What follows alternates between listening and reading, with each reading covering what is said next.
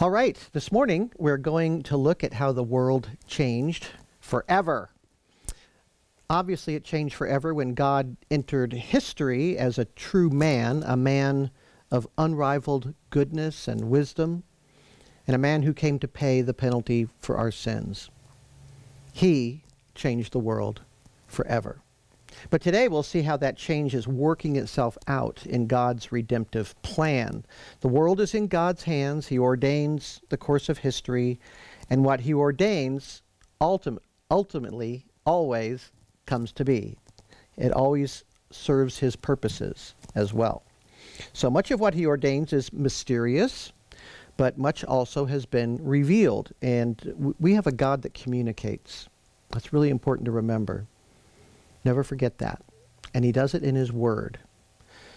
So from Genesis to Revelation, God has always expressed the desire to bless all the different people of the world, all the people groups. The God of the Bible has never been a local God or a tribal God, nothing like the ancient gods that surrounded Israel or were anywhere else in the entire planet. They all believed in little gods. But he made the universe. And he made all the human beings from one man and one woman. We all descend from one couple.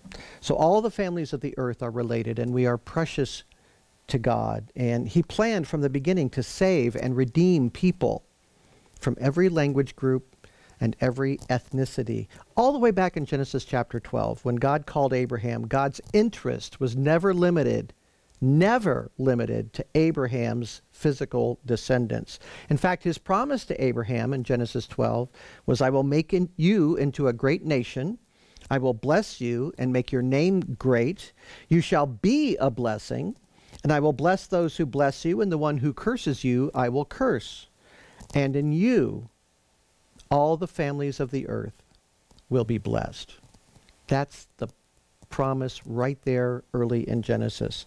That's how the plan of redemption is revealed the first time a blessing to all nations. Isn't it wonderful that after the flood destroys all of humanity because the thoughts and intentions of the heart of men were only evil continually, after that the Lord selects a man through whom all the nations of the earth will be blessed? Isn't that a great thing? And all of the later prophecies about the Messiah, they're global. They're global in scope as regards his glorious reign and his everlasting rule. One good example of that, and there are so many, but I'll just pick one Isaiah chapter 9, verse 49. The Lord says, Is it too small a thing that you should be my servant? To raise up the tribes of Jacob and to restore the preserved ones of Israel. I will also make you a light of the nations so that my salvation may reach to the end of the earth. So many passages like that. Messiah is for the world, and the world will be his. But for all sorts of reasons, God did start with one people, the descendants of Abraham, Isaac, and Jacob, which we call the people of Israel, the name God gave to Jacob, Israel. That said, as far as this great transition goes from national Israel to a global church, Acts chapter 10 is a central chapter, along with chapter 15 in the book of Acts. The coming of Jesus the Messiah brought forth a whole new reality in terms of God's redemptive plan for the ages. And until this carefully arranged event in Acts 10, arranged by God, Christianity has been so far almost an entirely Jewish affair. The apostles and the first Christians were Jews, and their lives had been set for them by centuries of tradition. For them, becoming followers of Jesus meant the fulfillment of all that it was to be a Jew. So that didn't change their fundamentally Jewish way of living that Jesus came. It was natural that these early Christians just kept the rules by which they had lived their whole lives. They would have kept the dietary laws, they would have kept the feasts, the, the many rules that separated them from their Gentile neighbors or acquaintances. But as Christians, they did have the Great Commission. They knew that they were to take the gospel to the whole world, beginning at Jerusalem. And at this point, Gentile inclusion had not really been a big issue. But in Acts chapter 10, God decides, in his timing, to address the place of Gentiles in the new redemptive program. And rather like the story of Saul's conversion, this story in chapter 10 has God speaking to both sides. Remember when Saul um, was laid hold of on the road to Damascus, God spoke to him, and he also spoke to Ananias, who was already um, in Syria. Now, in this story, God's going to bring together Peter and a man named Cornelius. They've never met and they're not likely to meet. Uh, they're 30 miles apart at this point, and nothing in their normal lives would have brought them together. That, now, that doesn't stop God. Of course, He could have arranged them to meet providentially in just sort of some sort of normal way, but this is a monumental event, and God wants it to be miraculous and substantive and not in any way seem like a coincidence. It's a planned thing. It's something he works to make happen. If this didn't happen, well, none of us would be here today. So in Acts chapter 10, it begins with an introduction to this man, Cornelius. It says, Now there was a man in Caesarea named Cornelius, a centurion of what was called the Italian cohort. So we have a man named Cornelius, He's at Caesarea, which is the Roman capital of Judea. Uh, that's where the procurator lived. And it was mainly a Gentile city in the heart of the Holy Land, with, built with Roman money and their designs and their way of life. It had, a, had beautiful public buildings for their administrators, and naturally, it was the headquarters of the Roman imperial army. And Cornelius is a centurion. What is a centurion? Well, he's an officer in the military you know, so centurions come off pretty well in the New Testament. It seems like every time they're mentioned, they they're not bad people. They come across pretty positive, and they're always uh, Gentiles. So there's the centurion whose faith Jesus commended, who had the suffering servant and asked, told Jesus he understands authority, and if you say it, it'll happen. And Jesus commended his faith.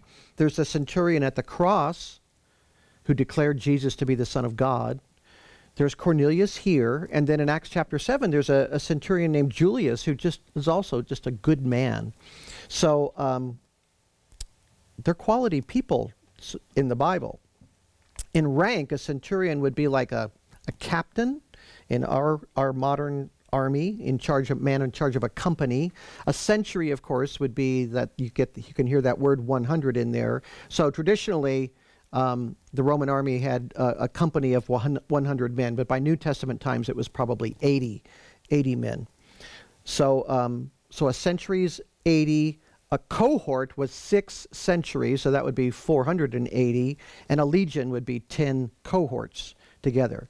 So this is this guy's from the Italian cohort. It's made up of mainly Italians, right? Romans. The Roman army by that time was very integrated, but they probably had different groups that sort of worked together, spoke the same language, had the same culture. Um, but so he's like a captain, but unlike modern captains, centurions were considered non-commissioned officers, kind of like a master sergeant. And like the master sergeant, these guys were really the backbone of the Roman army. Centurions were not appointed politically like higher officers. They were uh, they earned their way through the ranks. That's significant. Polybius, who was a Greek uh, writer, about 150 BC, he gave an incredibly detailed description of the Roman army and its organization back then. And he said centurions are required not to be bold and adventurous so much as good leaders of steady and prudent mind, not prone to take the offensive or start fighting wantonly, but able, when overwhelmed and hard pressed, to stand fast and die at their post. That was their reputation. And that gives us a little insights into the quality of this man.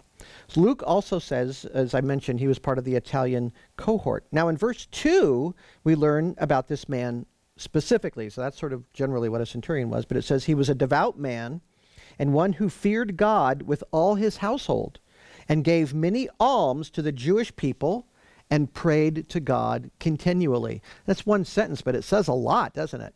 So he's what we call a God-fearer. This is a term for Gentiles who worship the God of Abraham, the one God, but did not take the steps to becoming a full Jewish convert, which would have included things like getting circumcised and coming under the yoke of the law, following all the dietary laws and dressing a certain way and all of that. He did not do that. He did not become a Jew. But Cornelius not only worshiped the God of Abraham, he supported Jews with his own money. He gave alms. That's like charitable giving. He supported Jews in need, and he was a prayerful man. He, he said his prayers. So, yeah, strong men can be generous, prayerful, and faithful. And that's the kind of man he was. So many, many God-fearers attended synagogue and read the Hebrew scriptures. They would have read it in Greek. Uh, but we don't know if Cornelius did that. But uh, it's very possible that he did. He certainly was a highly respected man. So one day during his prayers, God grants Cornelius a vision, and it's a clear, unmistakable revelation. Verse 3 About the ninth hour of the day, he clearly saw in a vision an angel of God who had just come in and said to him, Cornelius. And fixing his gaze on him and being much alarmed, he said, What is it, Lord? And the angel said to him, Your prayers and alms have ascended as a memorial before God. Now dispatch some men to Joppa and send for a man named Simon, who's also called Peter. He's staying with a tanner named Simon, whose house is by the sea. So the angel's message is pretty fascinating. It almost reads like Leviticus, using this sacrificial language here. So a God-fearer, because he was not a Jew, was not allowed to offer sacrifices in the temple. But the angel tells Cornelius that God regards his prayers and his almsgiving as an acceptable sacrifice. Now, even more interesting is this he's really not saved at this point. So the reason for the vision is to get him saved, to get the gospel to him. And this is confirmed later in chapter 11 by Peter's description in chapter 11, 13, and 14, where Peter says, He reported to us how he had seen an angel standing in his house and saying, Send to Joppa and have Simon, who's called Peter, brought here, and he will speak words to you by which you will be saved, you and your household. So he's not regarded as a saved person, even though he has all of these fine religious qualities. Can a person be sincerely religious and not saved? Yes. Yes, they can. But Cornelius was genuinely attached to the, the true God. He wanted to follow the true God. And, and uh, kind of like the Ethiopian eunuch in chapter 8, God is going to get the gospel to him. So God's been drawing him, and now it's time to bring him into the joy of salvation. So religion doesn't save, it's faith in Christ that saves. Prayers and almsgiving are wonderful things, but they don't solve our sin problem. Only the Savior does that. So, how does Cornelius respond to this angelic message? Well, he's more than ready to do his part. Verse 7 When the angel who was speaking to him had left, he summoned two of his servants and a devout soldier of those who were his personal attendants. And after he had explained everything to them, he sent them to Joppa. So there's a little group of guys going to Joppa. Who's at Joppa? Peter. He's living there, right? So now we move to the other end. Peter also is given a vision. He's been praying as well. So, verse 9 On the next day, as they were on their way approaching the city, Peter went up on the housetop about the sixth hour to pray. And he became hungry and was desiring to eat. But while they were making preparations, he fell into a trance and he saw the sky opened up and an object like a great sheet coming down, lowered by the four corners to the ground. And there were in it all kinds of four footed animals and crawling creatures of the earth and birds of the air. And a voice came to him Get up, Peter, kill and eat. Now, notice the vision actually matches Peter's craving. It says he was hungry verse 10, and he gets a vision of all kinds of food. But it's not food that he could eat or was allowed to eat. It's a vision of unclean food. So shockingly, the voice says, Get up, Peter, kill and eat these unclean animals. But Peter, unlike Cornelius, is not eager to obey. And why not? Why don't you think Peter, Peter would want to obey the commands that he got in a vision? Well, because the request being made of him is contrary to everything his life has been about his Jewish life. Peter is an observant Jew. He keeps the traditions he was taught from birth. He does not eat unclean animals. He never has done that. And while it's true that Jesus declared all foods clean in Mark chapter 7, verse 29, and that Jesus said you cannot put new wine into old wineskins, Jesus did not immediately start serving ham sandwiches after he said that. So they still had never eaten anything that was unclean. Um, it was just sort of a general principle that he had declared foods clean. So the apostles and the Lord Jesus observed the dietary laws enjoined by Moses in the Old Testament. And while they did not always observe rabbinical rules, they did always observe the law of Moses. So Peter is shocked at the request. Verse 14 Peter said, By no means, Lord, for I have never eaten anything unholy and unclean. No way I'm going to eat these animals. He's been commanded to do that. And he's saying no. That's a typical Peter thing, isn't it? Kind of gets his dander up there.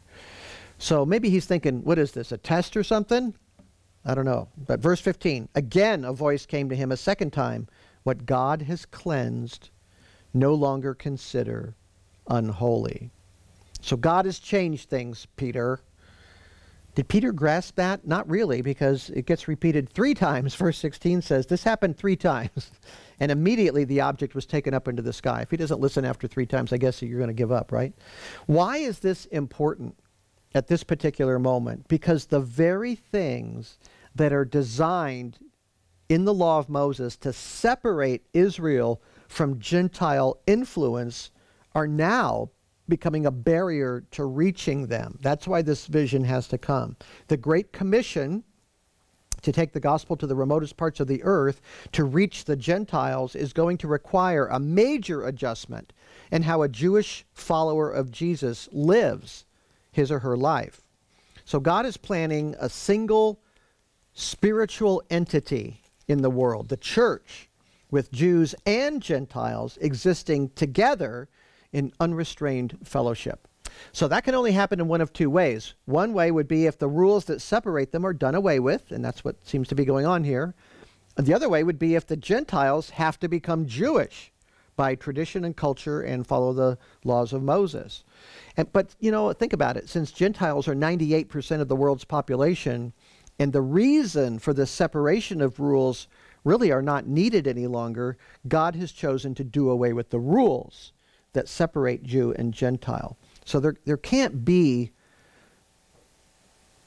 one Christian culture for the whole world. There's going to be many cultures, many cultures. One faith, one morality, but many expressions of that faith and morality within different cultures. Listen, at one time, those rules were absolutely needed. I mean, it took about a thousand years to drive the last vestige of idolatry out of the hearts and minds of the Jewish people. But finally, that did happen. So they all knew there was one God. They were not going to compromise on that. And from that foundation laid in the Old Testament of the oneness of God, then in God's perfect time, Christ came, and now the gospel has to go out. So Peter, he's working on the meaning of this vision in his mind. Like, why did this happen? What's that supposed to mean? When ding dong, somebody's at the door. Verse 17. I don't know if they had a doorbell or not. Now, while Peter was greatly perplexed in mind as to what the vision which he had seen might be, behold, the men who had been sent by Cornelius, having asked directions for Simon's house, appeared at the gate. And calling out, they were asking whether Simon, who is also called Peter, was staying there. And while Peter was reflecting on the vision, the Spirit said to him, Behold, three men are looking for you. But get up, go downstairs, and accompany them without misgivings, for I have sent them myself. So Peter went down to the men and said, Behold, I am the one you are looking for. What is the reason that you have come? They said, Cornelius, a centurion, a righteous and God fearing man, well spoken of by the entire nation of the Jews, was divinely directed by a holy angel to send for you to come to his house and to hear a message from you. Well, well, the lights are coming on for Peter. Uh, he's starting to see the connection here. This has to do with reaching Gentiles. Now I get it. So Peter knew the gospel had to go to the remotest part of the earth. Jesus had already told him that that was the plan. So practically speaking, that had not yet really happened. Um, so God is preparing for that to start on this day. This is the beginning, this connection here. And Peter seems to start to understand. I can tell you one thing for certain it would be a very un Jewish thing to do to invite these Gentiles at the door to come in and spend the night. And he does that very thing. Verse 23. So he invited them and gave them lodging. And on the next day, he got up and went away with them, and some of the brethren from Joppa accompanied him. So the next day, they're off to Caesarea, and notice Peter doesn't go alone. He takes Christian brothers with him from Joppa. So the next day they're off there, but he's got companions. In Acts chapter 11, verse 12, he mentions six companions. So these guys are going to be really important witnesses of what's going to happen. So it's a two day trip, and they arrive the following day. And Cornelius has been ready. He's organized a big reception for, for Peter. Verse 24 On the following day, he entered Caesarea. Now, Cornelius was waiting for them, and he called together his relatives and close friends. So, you know, if you're about to have a guest uh, with the most important news in the world, wouldn't you invite some of your neighbors and friends and family? Uh, it's like a big seekers class going on here. So, Peter probably has never been in a Gentile house in his life because that was forbidden. That's one of the separation rules. That was a more of a traditional rule. So this is probably a Roman style house in Caesarea, a Roman style city with a large uh, open interior area where a lot of people could gather. And watch what this Roman officer does in front of his friends and family. Verse 25 When Peter entered, Cornelius met him and fell at his feet and worshiped him. Wow. Now, he's not worshiping, worshiping him like God. He would have known better than that. But Peter probably feels like it's getting pretty close to that, and he feels really uncomfortable. So Peter reaches down and raises him up, and, and he says, Stand up. I too am just a man. There's nothing special about me. Then verse 27, and he talked with him, and he entered and found many people assembled. So it's quite a, quite a group here. And he said to them, you yourselves know how unlawful it is for a man who is a Jew to associate with a foreigner or to visit him. And yet God has shown me that I should not call any man unholy or unclean. He totally gets what the vision he had was really all about. That is why I came without even raising any objection when I was sent for. So I ask for what reason you have sent for me. So Cornelius tells his story Verse 30 Four days ago to this hour I was praying in my house during the ninth hour, and behold, a man stood before me in shining garments. And he said, Cornelius, your prayers have been heard, and your alms have been remembered before God. Therefore, send to Joppa and invite Simon, who is also called Peter, to come to you, for he is staying in the house of Simon the tanner by the sea. So I sent for you immediately, and you have been kind enough to come. Now then, we are all here, present before God to hear all that you have been commanded by the Lord. Wow. What does he want? He wants to know what God has to say. That's a man that's in the right place. That's it, period. Tell us what God wants us to hear. It's such a happy scene. It's such a pleasant, wonderful place. You can just picture all of this. I mean, these are these are ideal preaching conditions, let me put it that way. So the message is very straightforward, and, and Peter starts very humbly, acknowledging what God has taught him. So, verse 34 opening his mouth, Peter said, I most certainly understand now that God is not one to show partiality, but in every nation, the man who fears him and does what is right is welcome to him. The word which he sent to the sons of Israel, preaching peace through Jesus Christ, he is Lord of all. You yourselves know the thing which took place throughout all Judea, starting with Galilee, after the baptism which John proclaimed. You know of Jesus of Nazareth, how God anointed him with the Holy Spirit and with power, and how he went about doing good and healing all who were, who were oppressed by the devil, for God was with him. We are witnesses of all these things that he did, both in the land of the Jews and in Jerusalem. They also put him to death by hanging him on a cross. But God raised him up on the third day and granted that he become visible, not to all the people, but to witnesses who were chosen beforehand by God, that is, to us who ate and drank with him after he rose from the dead. And he ordered us to preach to the people and solemnly to testify that this is the one who has been appointed by God as the judge of the living and the dead. Of him All the prophets bear witness that through his name, everyone who believes in him receives forgiveness of sins. There's the gospel. Notice that as we talked about on Easter Sunday, if you were with us for that, Peter emphasized as Paul is going to do in Acts chapter 17, we talked about that on Easter, that the resurrection is very much about the risen Jesus being appointed by God as the judge of the living and the dead. That's like a key feature in the apostolic sermons about the resurrection of Jesus. So Peter solemnly testifies to this truth that all will stand before Christ, who will judge them. Everyone.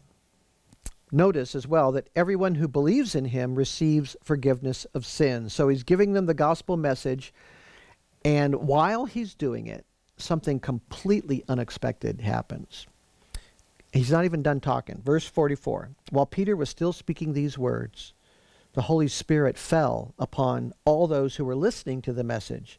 All the circumcised believers who came with Peter were amazed because the gift of the Holy Spirit had been poured out on the Gentiles also, for they were hearing them speaking with tongues and exalting God. So, those six men that came with Peter, they're blown away. They're amazed. Because something happens right in front of their eyes that only happened once before. It happened on the day of Pentecost. And that's why Acts chapter 10 is often called the Gentile Pentecost.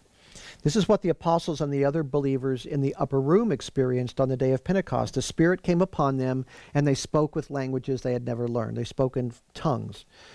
So we've talked recently about sign gifts, what we call sign gifts, gifts of the Holy Spirit that are miraculous in nature, like miracles and healing and speaking in tongues. These were signs of an apostle. But the apostles could pass those gifts on to other people. If they laid hands on people, they could receive these special supernatural gifts, be able to heal, be able to do miracles, to speak in tongues. But that's not what happens in Acts chapter 10, and that's why they're amazed. Peter not only didn't touch anybody, he wasn't even finished preaching yet. He didn't have an altar call or ask them to accept Jesus or come to the Lord or bend the knee or anything like that. The Holy Spirit opened the hearts of Cornelius's friends and family, and they believed while he was speaking. So before Peter could finish, the Spirit came upon them in a very dramatic fashion. So it's not just a miracle, it's a really unusual event. It's a divine announcement. It's the reason for Peter's vision in Joppa. It says Gentiles who have Jesus are equally accepted before God as the most observant Jew who believes in Jesus. They're the same. They're the same. All the things that separated Jew from Gentile in the law of Moses and in Jewish tradition were no longer to be followed. Jesus said you can't put new wine in old wineskins. And that's what he was talking about. It's a new day. The old rules don't apply. So Peter's dedication to eating kosher, his horror at the angel's command to get up, kill, and eat these unclean animals is a clear preparation for a whole new way of living. So the old rules, they had a purpose. They did have a real purpose. It took a thousand years for God to drill into the Israelite head that he was the only God, you know. And those rules kept a, a lifestyle distance from their pagan neighbors so they would not become corrupted with their pagan idolatry.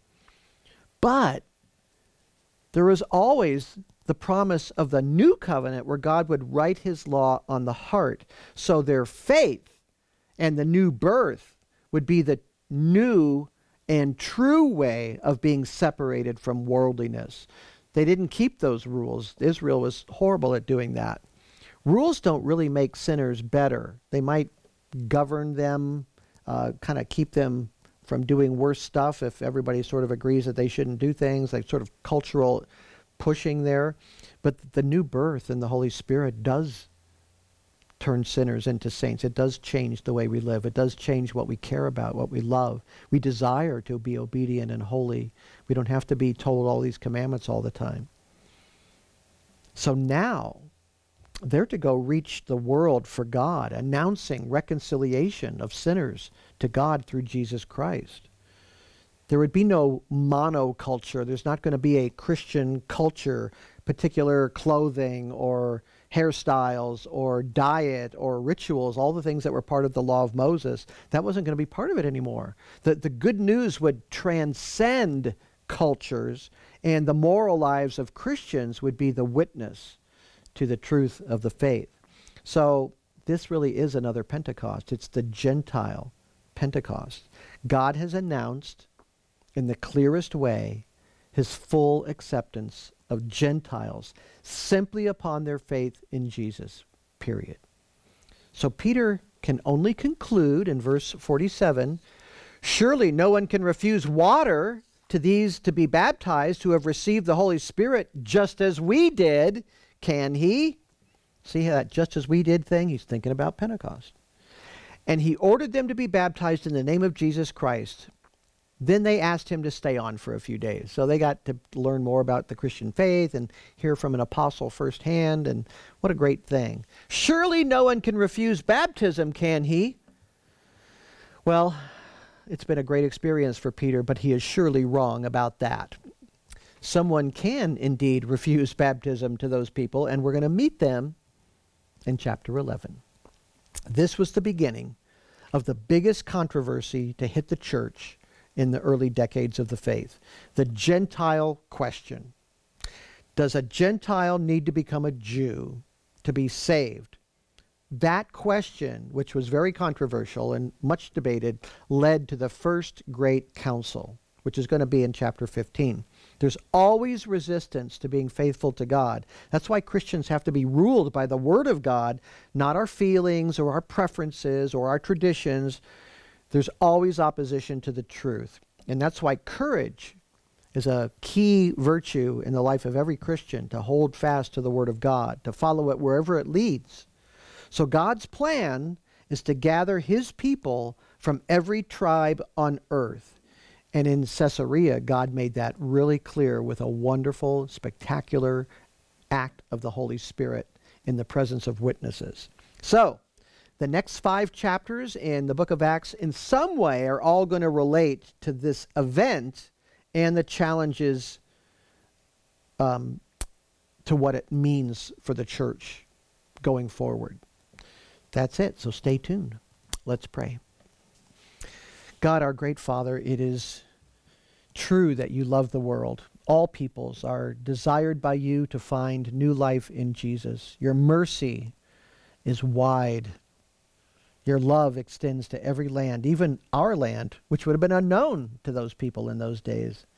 Most of us in our church are Gentiles, and our ancestors worshipped idols. But we are liberated by you from perverse and rebellious things like that. Your Spirit opens our hearts to believe and to follow. So give us the same love for others that you have that Peter showed here, willing to follow, willing to proclaim the truth to them, so they too could know.